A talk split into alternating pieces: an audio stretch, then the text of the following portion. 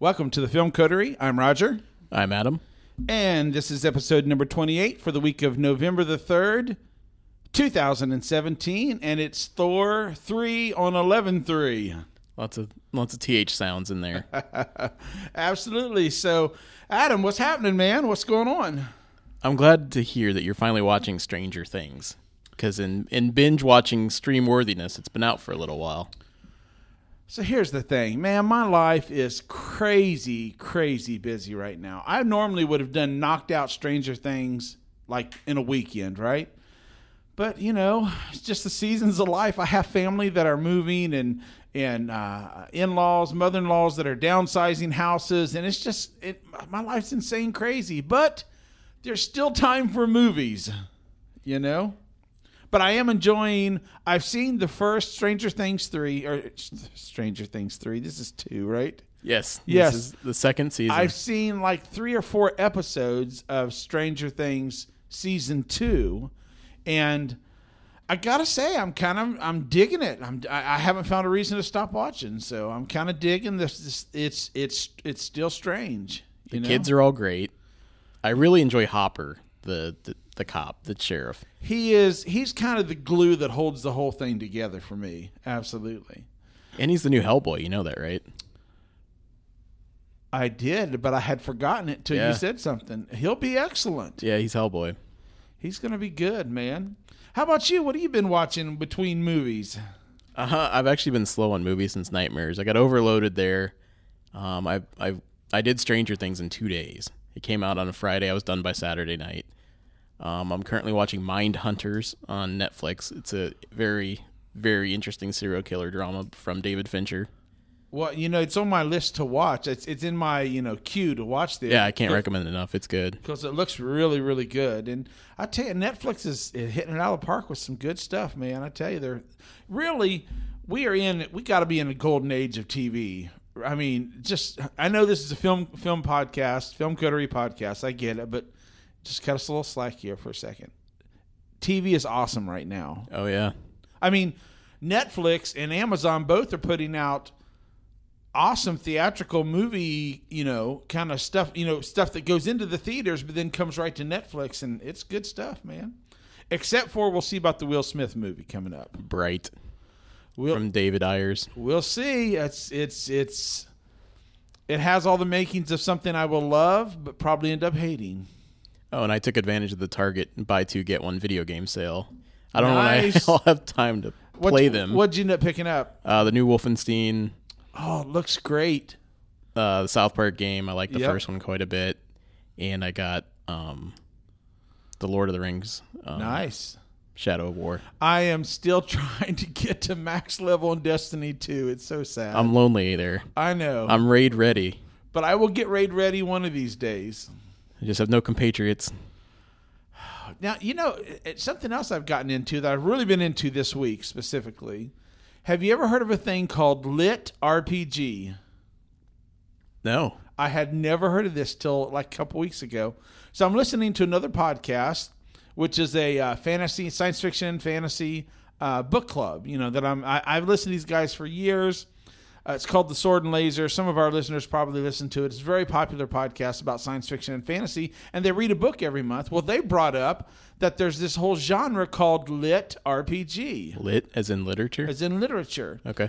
So the it the most famous lit RPG is Ready Player One. These are novels about a person who's playing an online video game and their experience through that. So it's like um an example of the one that I'm the it's the one this is the one I, I so I picked one up, right? To to, to check out what this is about because I really liked Ready Player One. Uh, the theme and everything. So I pick up another one. It's set in 2076, so like, you know, near future and this kid's in this elite school. Of course, the internet's really up, and you know, imagine what technology is going to be. I don't know, sixty years from now, fifty years from now. All the headsets, and it's all about VR and the headsets and stuff. And so, there's this brand new uh, MMO MMO RPG coming out called Awaken Online, and it's this kid. It's kind of like the similar story to Ready Player One, where this kid is kind of kicked out of an elite prep school because he's too uh, Dangerous. he's too welfare and too poor and shouldn't be there, kind of thing. And so he ends up. Uh, this game drops, and he goes into the game, and and it's literally like playing World of Warcraft. I mean, you start at level one.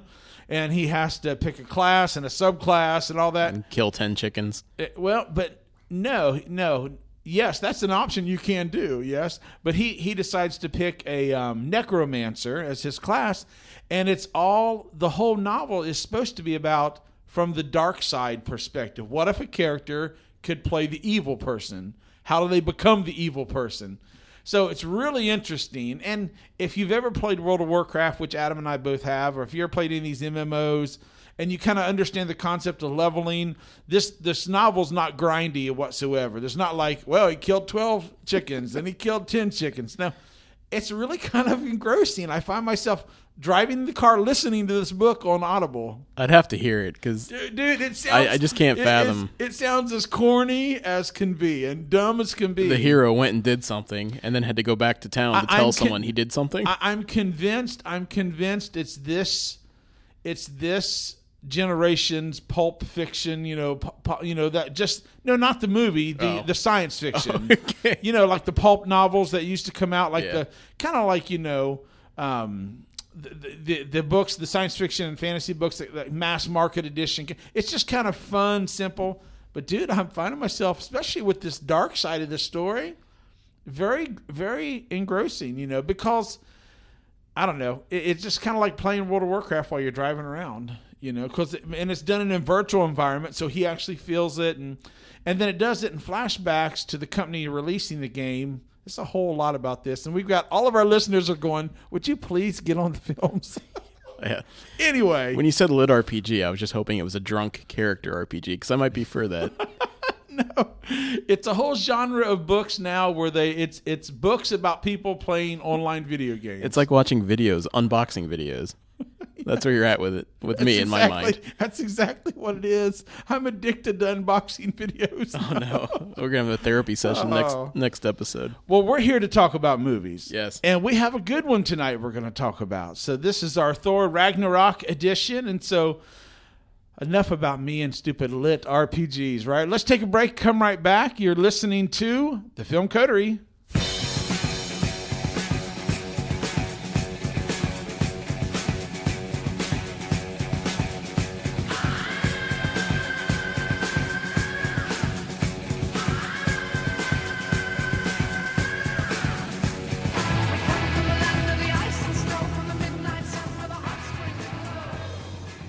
All right, we're back, and the movie we saw this week was Thor Ragnarok, the third film in the Thor trilogy.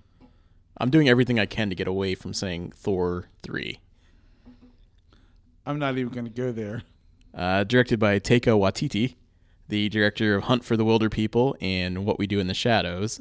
This is a very different approach for Thor. Love what we did in the shadows, by the way. Mm-hmm. And I've still yet to see Hunt for the Wilderpeople. You need to see it. but I'm going to see it. And it is a totally different take on Thor. It is. It's been moving in this direction. I mean, Thor's gotten sillier as the movies have gone on, especially with uh, Joss Whedon in Avengers giving him some more humorous lines. So it's not completely unexpected, and I think it fits in the universe better now that we've had two Guardians films. We know the cosmic side of Marvel now. We've seen planets like the planet we've seen in this film.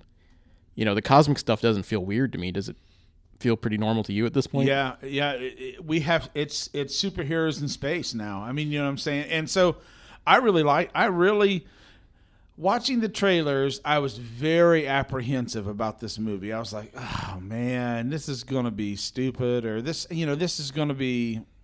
It's going to try to be funny, but kind of going to end up being corny and not good. And dude, it's funny, man. I'm telling you, it is very good, very funny. I, I, I went late on Thursday night to a 10:30 show at a very large theater here in Columbus, and it was packed out. I mean, everything but the first two rows was there's not a seat available. Yeah, it's tracking big. At last I saw, it's looking to open over 100 million.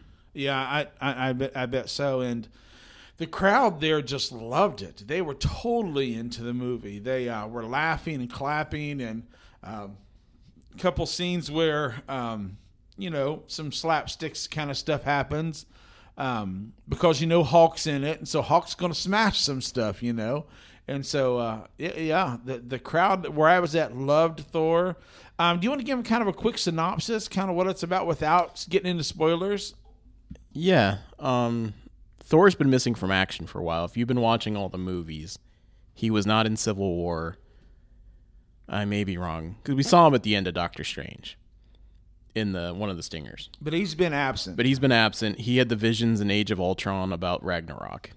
wasn't well done in that movie, and everyone admits it's kind of a flaw and it could have been done better. But Thor's been on a journey, and we don't really know what he's been up to. So this movie picks up with him interrogating, in his own way, someone that might lead to Ragnarok. Right. It's a funny opening sequence, and then Thor's adventure kicks off. And this has kind of become the Marvel signature. They're always going to open with some kind of an intense yet humorous battle the first five minutes of the film, you know. It's kind of like the opening Bond chase sequence there always Yeah. are. You know, this has kind of become Marvel's signature, and it does not disappoint. It was visually beautiful. Um, I was able to see it in a Dolby Atmos uh, sound, and it just was great. The sound was incredible. Um, let's talk about this film visually. Might be one of the best things that Marvel's done visually, as far as how nice it looked. Yeah, so Asgard looks the same. I mean, Asgard looks like Asgard in any other movies, but once we get to the the planet that you see the arena on, it's very bright, very colorful, very alien. That movie feels right at home in the Guardians universe. Right. And a lot of the movie takes place there. And it has kind of a fun Flash Gordon kind of feel Yeah. to the sci-fi. I mean, lots of aliens. They carry huge blaster rifles and Oh yeah. kind of outlandish weaponry. And I mean the you already have the characters you know. There's a lot of time with Thor and Loki in this movie. And they introduce a couple new ones. Um, Valkyrie, played by Tessa Thompson, is a I think a welcome addition to this cast. Yep. She comes in early and she's a mainstay for the rest of the film. Yeah, and and it's just Adam. It's just you know, if we didn't have Guardians of the Galaxy, I don't know how this these films would have went over. But we've been conditioned for this strange sci-fi fantasy world, you know, and um, You wouldn't have thought twice if Rocket Raccoon was having a beer on this planet. I almost started to say that. I was almost surprised we didn't get a Guardians cameo of somebody sitting at a bar. There may be some Easter eggs. Yeah, You know, there's big crowds. It's hard to spot everything, but it just feels very much like the Guardians setting. Um, w- one of the things that is um, kind of played with is kind of the underpinning is Thor really having to come into himself. You know, uh, that's kind of an underpinning theme for this movie. How do you think that came across in the film? And were there any other? It's such a lighthearted film. Was there really any? You know, I you know I I read some reviews that were negative on the film. You know, um, and they said nothing matters in a Thor film because you never feel like there's any real threat for anything. And I get it; they're really right. You don't. And never once did the film did I feel like, you know, Thor might die or one of the heroes might die. But there's still some serious. There's there was still a, not a serious, but a, an undertone of Thor had to kind of come into his own. There's, you know, They, and that's a knock against the franchise. They still haven't quite delivered there because the narrative for Thor is he's the oldest heir. Is he ready to take the place? Is he ready to be a ruler, or does he still want to be the boy running around the galaxy? yeah, eh, eh, They'd never really have done much with that. He does. He's not advanced as a character. right. He may get stronger, different abilities, but as a character, I can't say that he's grown any. And, and that would be probably one knock on outside of maybe Winter Soldier, the whole series, the whole Marvel series. They're much more light and kind of campy. They'd go fun. I Fun. think, I think no, they no, want to be described is as fun. Yes, fun would be a better description. I think Winter Soldier has went pretty serious and dramatic at times, and they've had great success with that character, you know. But um, the rest of the rest of them have been just kind of fun. I mean, Iron Man has kind of went real fun and light, and uh, um, would you like to see in, in in this in the Thor series him have to wrestle even more with this? You know, That's the thing with the Marvel movies. I don't think I care much about the plot and the characters. I mean, I just like sitting down and being entertained. I can take them as popcorn films. Right. And I was Oh, thinking yeah. about this the other day. Like when I watch something, like I really like the Chris Nolan Batman trilogy. Third one drops the ball a little bit, but the first two are, are near perfect. First two are amazing. and then I, you know, I care about the plot. I care about the characters. I want those to be better plot wise, and they are. But with the Marvel movies, I, I'm able just to sit down and kind of shut my brain off a little bit and have fun. They're, I don't need, I don't need character development. I don't need a lot of the things I would need in certain So, movies. so is this just a reflection of the comic series? Because with DC, maybe you get a little more serious, a little more dramatic, and with Marvel, it's a little more fun, more upbeat. Is is that a? Uh, I'm not a comic guy. Maybe if there's somebody out there that's in really into the comics, you know, maybe you could you could shed some light on that for us. But uh, the Marvel formula is very apparent. They call it, you know, it's it's all the all these films are. They're all pretty much the same. Introduction of a villain and rising stakes, and not a lot happens. You always get to the same Sure. ending. It, it you feel like you're watching a Marvel movie. This this doesn't go in any different direction than any of the mo- other Marvel movies, but I'm still having fun with it. I don't, and I think it helps that this one goes in more of a fantasy direction with some pulpy sci-fi. well, Thor is a fantastical character, Right. He introduced magic to the original Marvel universe. I mean, that was the first Yeah. character that was magic. Yeah. With him and Doctor Strange, they are the fantastical elements of the Marvel Cinematic Universe. And so, um, yeah, they kind of work good together, I think, you know, those two films. Well, and then you have the others, the sci-fi part, and that's what Guardians gave us. Yes. So they all it all mixes pretty effortlessly. Um and we have the two characters. I mean, fans really like Thor and they really like Loki. So they're both in this movie. They ground Yeah. it. Oh, yeah. They have a funny relationship. D- you know, w- the Thor 2 was left on somewhat of a cliffhanger with, with you know, uh, Odin and Loki and suspicion and this and that. Um, and Loki is not very well thought of. He's the god of mischief. Yes, and so um, do you think they were able to ra- bring it back in and, and, and handle their relationship properly? Because Thor kind of takes an attitude in this film. This is not giving anything away because you know Thor kind of takes an attitude in this film that says, "Oh yeah, my stupid brother Loki. Look what you did again. But you're still my brother. I love you." Do you think that's an appropriate reaction with the tone It- of the film? It is just because of how many times Loki has tried to kill Thor. There's a lot of humor around that, and there's some good. Well, they make a joke about it even, yeah. yeah. There's some good stories in the movie that are funny, and I mean this is kind of surprising too. Loki's in a different role this time. Everyone kind of has his number. He's not surprising anyone. None of his tricks work. I mean, it's kind of funny to see that angle of Loki just being constantly frustrated. Yeah, or a little nervous about his surroundings and where he's Yeah. at. Yeah.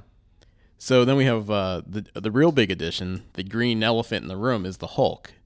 He's been missing also since Yep. Age of Ultron, and he's played in this by Mark Ruffalo. And I think I surprised you last night when I said he was voiced by Lou Ferrigno. Blew me away. I did yeah, not know that. It's uncredited, but if you look it up, it's it's in there that Ferrigno's been the voice of him throughout the MCU. So it, it's all the motion capture work done by Ruffalo, and you know the facial expressions and everything else are pretty good. This is a different Thor than we, er, sorry, Hulk, than we've seen. He's been the Hulk for years, right. and he's developing even higher in an intelligence scale. He acts like a toddler now, Yeah. and he's very petulant, but he's funny because he's able to express his emotions a little bit better now. Well, you know, I had never seen a Hulk that talked. You know, I mean, even the TV show Hulk and and and I, I never was up on the comic books where they had the this whole Hulk world and all this stuff where he became a creature that talked. And so I didn't know how I was going to react when I saw him talk, but it just kind of a like you said, it's a natural progression. He's been imprisoned, maybe in prison, maybe not. I mean, they were building a giant head statue to him on the top of a building. He was almost like a god. He's the to- grand champion. He's the grand champion god to them, you know? And I think he enjoyed that, you know, kind of a deal. But um yeah, it was kind of cool to hear him talk. I mean, he's grown. He's he's been there 2-3 years and he talks like he's 2 or 3 years old, you know. Absolutely. What about uh, Cate Blanchett as the villain in this film, Hela? What do you think about her? How do you think that, you know, were you surprised one that she would take this role, and then how do you think she did? I'm always surprised some of the names they get, but you know, this had to have been a good paycheck. And she's a great name to get. I mean, she's never phoned it in on any performance that I've ever seen. And she's coming in, she's got a difficult job of being a brand new character. We know nothing about this character. So she's got to jump into this world where we know everything else. So you need a good introduction. You need for her to have an angle. You know, what is she after? And whether or not, you know, what is this villain up for? Are they completely bad? Are they redeemable? So her version of uh, this character, Hela doesn't have much backstory, doesn't really have much motive. I mean, it's kind of Right. just a. Oh, yeah. She's more a force of nature than she is any kind of interesting character. But she's good in the role. I mean, she's menacing and everything else, but she's not given much to work with, and that's always the problem in the Marvel movies. They're very weak on villains. No, I, no, I would agree. And then I'm looking at her sidekick. I'm trying to find him right here. It was Karl Urban, yes, Karl, Skurge. Karl Urban, uh, who played Skurge. That's really a thankless role. He's a sounding board. He's literally just someone to be in the room so she can talk to someone instead of monologue. Yeah, he basically cashed a paycheck for standing around. I mean, I like him as an actor. He's in the Star Trek films, right? He was Judge Dredd too, the most recent Dredd. Yeah, so I, I like him as an actor, but Yeah, and he's great in the Star Trek as Bones. Yeah, but he's um it's kind of a thankless role too. It's just the Marvel is weak on their villains. Let's just get around. I mean, they're arguably their best their best villain was in the last Spider-Man movie as far as just Yeah. Oh, somebody yeah. maniacal and devious, you know. It's just the same formula. The villain arrives, is powerful, wants to destroy everything. Well, yeah, and Marvel's pushed the um the Avengers so far the villain has to be cosmic in proportion to to even warrant any threat, you And know? Hela may be the one of the strongest villains ever in terms of the MCU so far. I mean, I'm not saying she's not an impressive no, villain. It's just absolutely. you're not tied up into her narrative. You don't really care. Um, let's talk about Jeff Goldblum as the Grand Master. Yes. This is full Goldblum. Nothing, nothing short here. This is Goldblum at 11. Yes, all of the all of the the the the, the shackles have been removed for Gold for Goldblum, and he is he is glorious in this movie. I loved his performance. He's just over the top, and oh, he It is, doesn't even feel scripted. I know there's some improv in this movie, but he's just kind of Oh, he's excellent. He he might have been one of my favorite parts of the whole film. He's just so there, so one of those guys that you know could could literally land anywhere and he's going to talk himself right into a sweet spot, you know, wherever he lands. Loved his character, absolutely. And I think the audience will really enjoy him as well too. yeah. They loved him at my showing. I've seen it twice now. I, I did see it earlier in the week, and then I saw it with the general audience on Thursday night. And it makes you wonder too about the improv. Like, there's a weapon he later calls a melt stick. That may have had a different name, and maybe Goldblum just called it melt stick on the set or whatever. It just works. It's funny. right. and all the comedy.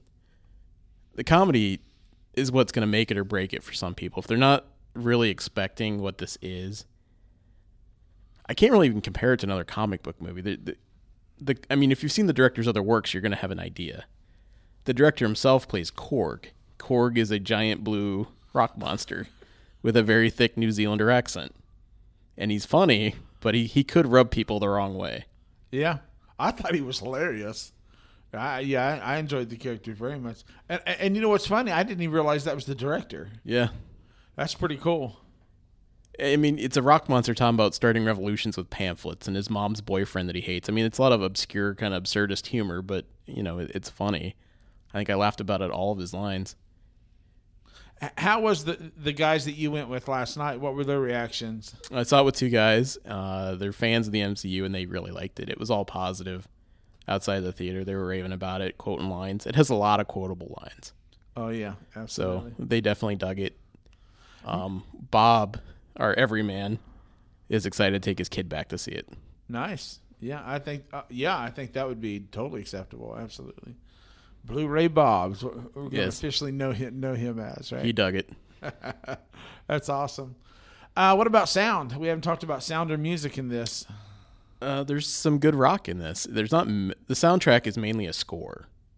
They only use music sparingly, but when they do, it's effective. When those guitar chords kick in, it Right, yeah, just right combined the with the visuals of what's going right on right with the trailer. I mean, they, they use it a couple times during the movie with immigrant song. with immigrant song, and it is just so effective. It's just you find yourself kind of. I found myself coming off the chair a little bit. I was like, "Oh yeah, here we go. Now we're gonna kick some butt." Yeah, there's a fight on the bridge at the end where it kicks in.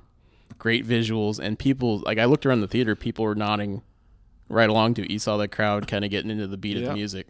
Absolutely, cool. Uh, what else from this? Where, where, um, where, do, where? This isn't a spoiler. We'll say there's two stingers. Um, there's one in the middle of the credits and one at the end. So, Yeah. like any Marvel movie, you should stay. One of them is a joke. One of them sets up another movie. Yeah, two stingers. So make sure you stay. Um, so where does Marvel go from here? What's our next? Well, what's? real quick, we, we jumped away from there with Tessa Thompson playing Valkyrie. Oh yeah, I want to point out, I think this was an interesting strategic decision because they've stripped away Thor's other warriors. The Warriors 3 and Sif are not really in this movie, they're cast aside. And I think that was just to cut out any possible love triangle, waste of time in this script. Yeah.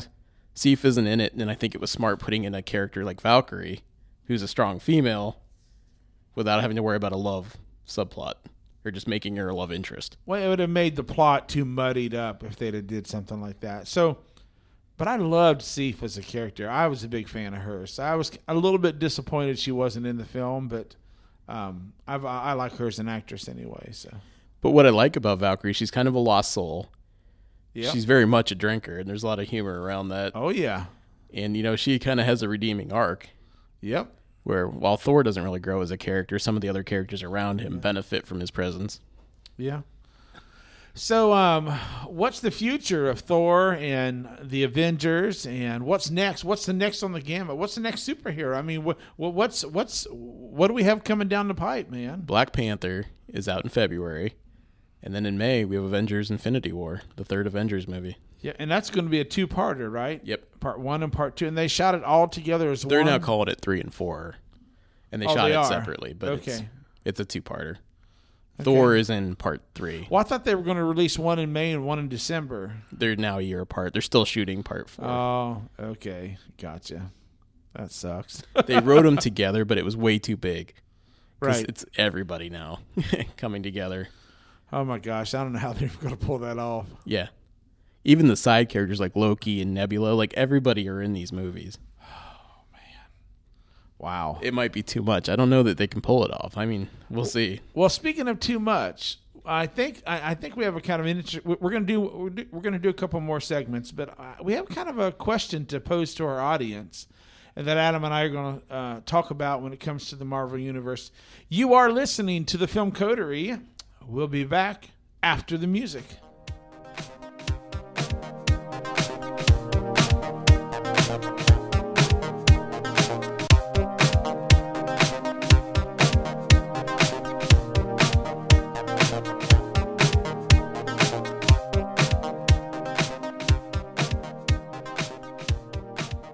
All right, and welcome back. You're listening to the Film Coterie, and um, I have a question for our listening audience, and um, I have a question for Adam.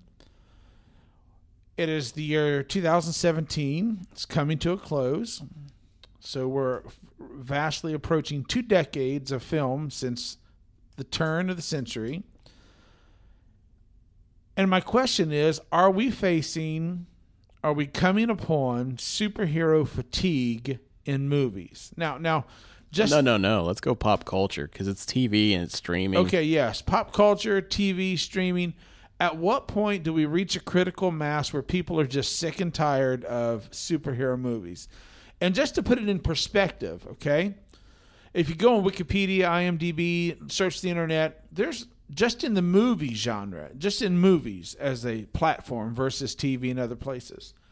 There's been over 50 superhero films released since the year 2000. 50, over 50 and we're talking about these are let me just list some films that have multiple some some superheroes that have had multiple films released so you got the x-men series spider-man He's been rebooted three times. fantastic four batman superman then uh, then not even considering the Avengers cast, Iron Man, Hulk, Captain America, Thor. I mean, you know, the whole gang. And we have multiple timelines of X Men going. And so, with all of this happening, are we reaching superhero fatigue? Are you wore out and tired and don't want any more superhero films? I have trouble. I've checked out on television and streaming. I don't, you know, I, I just can't get into any of the Marvel Netflix. I left. Were you not excited like me when even way back in the day CW came out with Flash? I've checked out all those too. You know, and all and we were all excited. And after about a couple seasons, I have just I I don't even turn on the CW anymore. So CW's got three shows. They got Flash, Arrow, and J- Legends of Tomorrow, Supergirl and Supergirl. went from shows. CBS Yep. to CW. Netflix has all the Marvel, Marvel sub character, Netflix yeah, the Marvel TV sub universe. yeah, the sub tier.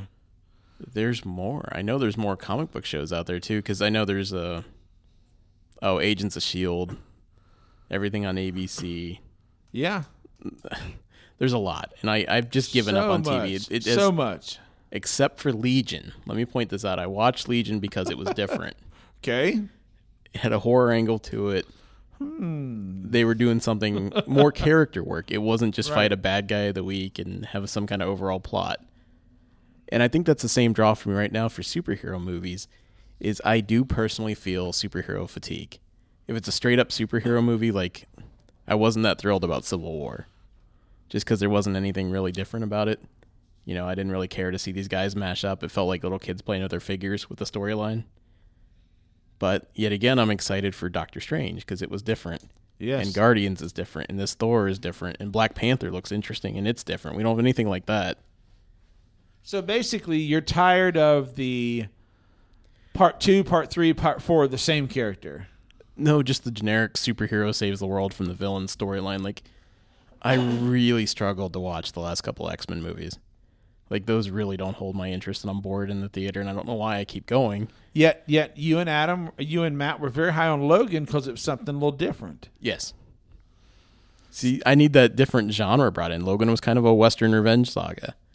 Something different than just here's the villain, he's got a vial that glows blue. And if he puts it in the water supply, something bad will happen. Right.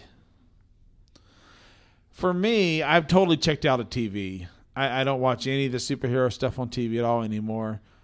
The movies, I still get that leap in my heart or whatever, my leap in my stomach, and I get excited to go to the movies, even to see the stupid X Men ones that I m- maybe necessarily don't like. I guess the only one. I did not get into Fantastic Four. I just kind of gave. Oh, no. I, I gave forgot it, about that. I gave it the boot. But even Thor, Thor and Guardians 2, I went into both of those a little apprehensive. And so maybe I am experiencing more than I think I am. Because I went into both those thinking, I don't know. But I came out loving. I, I actually like Guardians 2 better than the first one. I got to be honest with you. This might be my favorite Thor movie of the three. I, I, I I'm just going to come out and say it. I think it's better than the first two I agree with you. I think that's the best Thor. because it's it's like they found their stride, you know. Now, if I see another Thor movie when the dust settles with Age of Ultron or the Avengers, whatever whatever they're going to do to save the world, the universe, when those two films are done, I want to see Thor have to wrestle and have something really. I would, I'd like to see him have to wrestle with being who he is. You know, I'd like to see something a little more from him. I want to see him grow a little bit as a character, but as long as the story's interesting, I don't think I'm fatigued yet. Okay. And I like Deadpool. That was another one jumped out, but we hadn't had a movie like that because it was it was rated R. It was not a hero. It had a lot of humor to it and kind of a different approach. So Yeah. I mean, I was into Deadpool. But you know, coming up, I'm not as excited about um, Justice League. I'm not as excited about even Avengers three. Whereas some of these other movies that are coming, that that's just a different approach. It, it makes me more excited. Like I like Black Panther looks really interesting to me. So, so why is it then? And I agree with you. So why is it then? We sit here looking at episode eight of the Star Wars franchise, and I'm just so jacked to go in December. I mean, I'm just like, I just start thinking about it, and my heart starts beating a little faster, and I'm so excited. And that's, I mean, that's the eighth movie, and we're gonna have nine next year. You know, the ninth one next year Well, two years. in two years. Well, in two years, yeah. But I'm so excited about that. But yet, I don't know. What's the difference? You think? The difference is the brand. Star Wars is my most important movie franchise. There's nothing above Star Wars for my interest level. You say the words, I'm there. I mean, it's it's the peak of my movie geekdom. So I need Star Wars to be good. I don't care if X-Men's good. It can be good and bad. Star Wars is special to me probably just from childhood. Oh, yeah, totally. And you know, that's I need that to be good. So I'm I'm very optimistic on episode 8. Some people are cold on it. Well, I- you know but know, I just I'm just I'm staying optimistic and saying it's going to be good. But that's when I actually care about the plot and the characters. yes, me They're too. not interchangeable to me like I don't like the X Men are.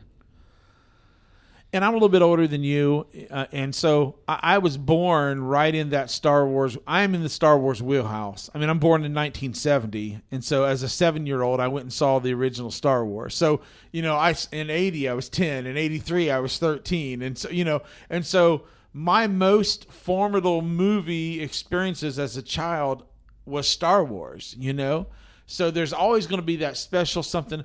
Even and I'll be honest with you, I loved. A lot of people didn't like it, but I loved Rogue One. I love. I, I liked it better than I think Episode Seven. I mean, I just loved that movie.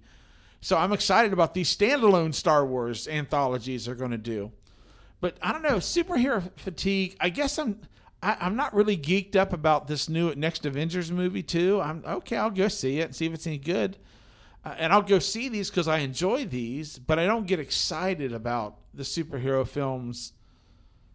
You know, I, I really like Doctor Strange though, and I'm looking forward to the second Doctor Strange if we ever get one. I don't know what the timetable even is for that. You know, They haven't unveiled the new phases know, yet. yeah. but well, let me put it this way: we are taking off work to see episode eight. Yeah, We're doing a double taking a half a day. Did you even think twice about doing that? Not even didn't even bat, bat an right. eye about it. You're like, I'll take off work. I'm going to schedule it off. This Yep. is a, a very special thing to me. it's an event. It's an event. Like you don't even think twice. Like I mean, I'm going to do this. We spent our we spent thirty dollars yep, we're seeing the double feature. we're going to see episode seven, have a short break, and go right into episode eight. You know, and that's exciting. I'm jacked up about that. You know, But like even Avengers three or whatever, there's no other movie where I just automatically like I'm not working that day. I need to take this in. So I mean I that's know. that's the difference. Superhero movies Yeah. I'll go see opening night, yeah, yeah. but eh, Star Wars Okay, is so so film coterie listening audience, come on now, send us get into our Facebook group, our Facebook deal, and let us know. You know, I'll have Adam. I'll try to get the show out. We'll try to get it out tonight, so it's there over the weekend.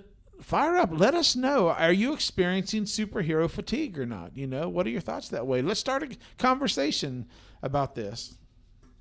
What are your thoughts on Black Panther?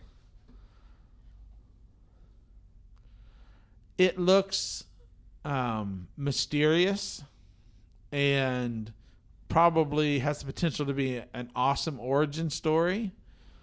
Um, I hope they go back. I hope they flash back. I, I, Let's say this: we were tired of origin stories, but Wonder Woman nailed it, and Black Panther's got a shot to kind of nail it. and, As and, a, and and I hope, even though we've already been introduced to the most current Black Panther, I want this. I'm expecting in this first movie origin story. I'm expecting. I don't know that it is. I, it may not be, but I'm telling you what I'm expecting. Yeah. I'm expecting flashbacks and and it- and it to run modern with flashbacks of how the origin of the. I, I want to know how that super high tech world in the middle of the jungle that's been hidden forever. I need to know I, that. And see, that's this is the superhero fatigue. I'm I'm curious about that because the universe is interesting to me. I want to learn more about Wakanda. I love the look of it. Love it. Wakanda, if you don't know, is sort of like the El Dorado Yeah. of the Marvel universe. It was the most advanced technology society. It was never found by explorers, and it lives in a shielded dome. It's a secret city, secret Yeah. society. It's awesome. They have spaceships and hover trains, and Uh, it's it's incredible. I, I yeah, I'm I'm jacked about it. So, um, yeah. So what? Yeah. So I guess fatigue in some areas, absolutely, just like with anything. Um, but if you make it different, it's kind of like eating. A, it's kind of like eating pizza. Let me do it. Let me give an analogy that I can relate to. yeah. It's like eating pizza. If I, I love pizza, love to eat pizza, and I could probably for a week eat pizza every night. It wouldn't bother me a little, a little bit. But starting into the second week, eh, pizza. But now you decide to change the cheese and make it Mexican pizza. You know, you spice it up and do something completely different. Oh, pizza. Same thing's true with these movies, you know. Same thing's true with these You just want the different ingredients.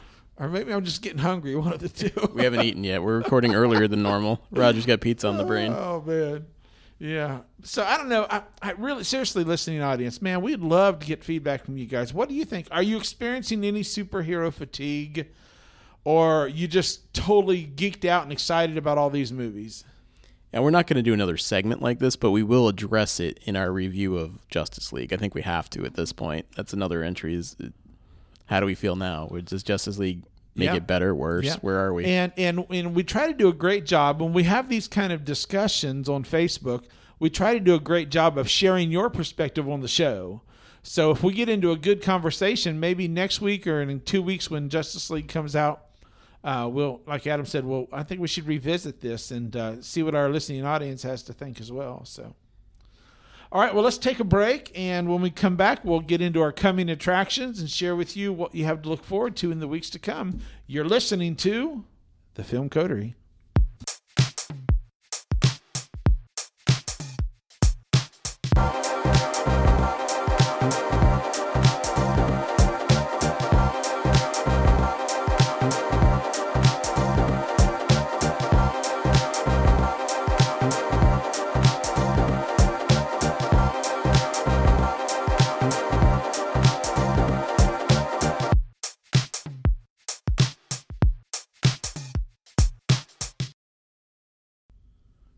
And we are back, and this is our coming attractions segment. Unlike the movies, we don't run the trailers first. We wait until all the credits come up, and then we do the coming attractions. That's right. We got to leave them wanting a little bit more. So you gave me a list. You gave me a homework assignment list here of films I should try to catch that are coming out. Let me just mention. Let me just say it. I went like, dude, the next two weeks are amazing. For I know releases. you did. You're like Roger. You've got to get to the theater, and I'm like, I'm gonna burn that movie pass card up, you know. but anyway, so I'm gonna mention we got we got besides what this week is uh, Murder on the Orient Express, That'll be our primary review. and then we have after that is uh, Justice League. Correct. And then what's the th- do you know the third week? So we have major releases coming up, but besides those two, which I'm very excited and somewhat just a slightly a little bit of trepidation about murder on the because I love the classic. I love the classical murder on the Orient Express, but I'm really looking forward to that movie. And Justice League, we'll see. You know, I was not at all a big fan of the first one. Let's just don't even go there. We'll see what the second one's like, or this first grouping of them is like. Did not like the last Super Superman one, but you gave me some homework assignments. I'm just going to mention these, and we may end up just doing one of these popcorn episodes of uh, Film Coterie where we where we talk about six films we've seen in the theaters. But let me mention some of these: Killing of a Sacred Deer. So good. So I'm going to mention the film. Give us the 15 to 20 second synopsis of the film. Uh, a strange kid comes into a doctor's life and starts doing nefarious things mysteriously that causes kids to stop walking, stop eating. It's very much psychological horror, but something else is at play. The whole film feels like a nightmare, and I loved it. Yorgos Lanthimos directed this from The Lobster. Awesome. So that's killing. Awesome. That's killing of a sacred deer. Next film, Blade of the Immortal. This is the 100th film from Takashi Miike, very prolific Japanese director. This is a samurai movie where the guy can't die. Think Wolverine meets kind of true grit. He, a girl comes to him for justice, and he takes up on her mission to get revenge for her family that was murdered. And It's very gory. Limbs are flying, but they can get reattached to the samurai. And just awesome 100 on 1 fights. Uh, folks, I'm gonna tell you right now. Adam has no computer in front of him. No notes. No. It's, it's like it, it's like talking to my buddy Kevin from the Film Coterie Classics. It's just a wealth of wealth of data he has stored in that hard drive between his ears. So that's Blade of the Immortal, Mansfield 6667. So this is a documentary about Jayne's Jayne Mansfield and her relationship with Anton LaVey, who was the head of the Church of Satan out in L.A. And, and she died shortly after this. So the film is kind of looking at the weird relationship, and he kind of cursed her and her new boyfriend, and they did die in a fiery car crash, which was part of his curse. So an interesting documentary about the dark side of Hollywood. Now I have a couple asterisks besides this next one because it's a lot of buzz, and it's called the Florida Project. Uh, all right, I fail. I Wi- think it's- Willem Willem Dafoe. It's Willem Dafoe, but I think the director Sean Baker. I, I might be wrong on that. Okay. He directed Tangerine. Um, this is a early awards contender. Um, sort of about a dark side of Orlando with some kids that are running around. Their parents are drug addicts, and Willem Dafoe plays a caretaker of a motel that kind of takes responsibility for these kids. Okay. How about Brimstone and Glory? I showed you the trailer for this. This is a documentary that you have to see on the big screen. Uh, I believe it takes place in Mexico, might be South America. It's a big fireworks festival where religion meets being burned by fireworks. They think the scars they get from the fire are the saints pulling them out. And it just looks spectacular. Like you have to see this on the big screen. Our next one is a swear word. It's bitch. Uh, don't know the director on this one, but a woman, uh, her husband's cheating on her, her kids are ignoring her, and she just starts acting like a dog, like a vicious dog. Like they have to lock her in the basement. Very messed up looking movie. So double entendre in the title. and it's called Bitch. All right. And last but not least, another one of these asterisks laden films, Wonderstruck. What do you know about Wonderstruck? I, I I don't know much about this. It's two kids. They somehow switch places. They're two different eras. It's got some buzz. I I, I know it's on my list. That's all I really have. But the movie you're missing is My Friend Dahmer. Oh, yes. Marc Meyer. Um, it was actually directed here in Ohio at Dahmer's real house where he grew up. I love, love, love this movie from Fantastic Fest. It comes out next Friday here in Columbus, and I'm I'm very excited for more people to check it out. It's a biopic done extremely well. If you like and- serial killers, you need to see this one. And you're not a big serial killer, I mean, a biopic kind of guy to Right. begin with. This one, uh, maybe best of the fest at Fantastic Fest. It either won that or the Audience Award. Yep. So, and Wonderstruck is directed by Todd Haynes. Brian Selznick wrote it, and uh, Oaks Fegley, Julianne Moore, Michelle Williams uh, stars in this young boy and uh, young girl, New York, and 50 years ago, and there's some kind of mysterious time connection between the two. Timey wimey. timey wimey kind of stuff going on. So yeah, I had to look that up on IMDb because Adam just he only got like eight of the nine films I threw at him. All right, well I think that's going to wrap it up for this week's episode of the Film Coterie. Uh, Adam, how can they find us on social media and the interwebs? Uh, the best way to reach us, we're on Facebook. If you just go to facebook.com backslash film coterie, we have an active page with a lot of discussion trying to go on, so find us there. We're also on I- or Twitter at film coterie on Twitter. And like I said, feel free to reach out. Let us know what you watch. If you hated Thor Ragnarok when we both liked it, let us know. Yep. I want to hear a difference of opinion. Absolutely, absolutely. And uh, if you if you don't mind, you let us. We'll share your comments on the show. So. Yep, absolutely. All right, that's going to do it for this week's episode of the Film Coterie. We'll see you next week.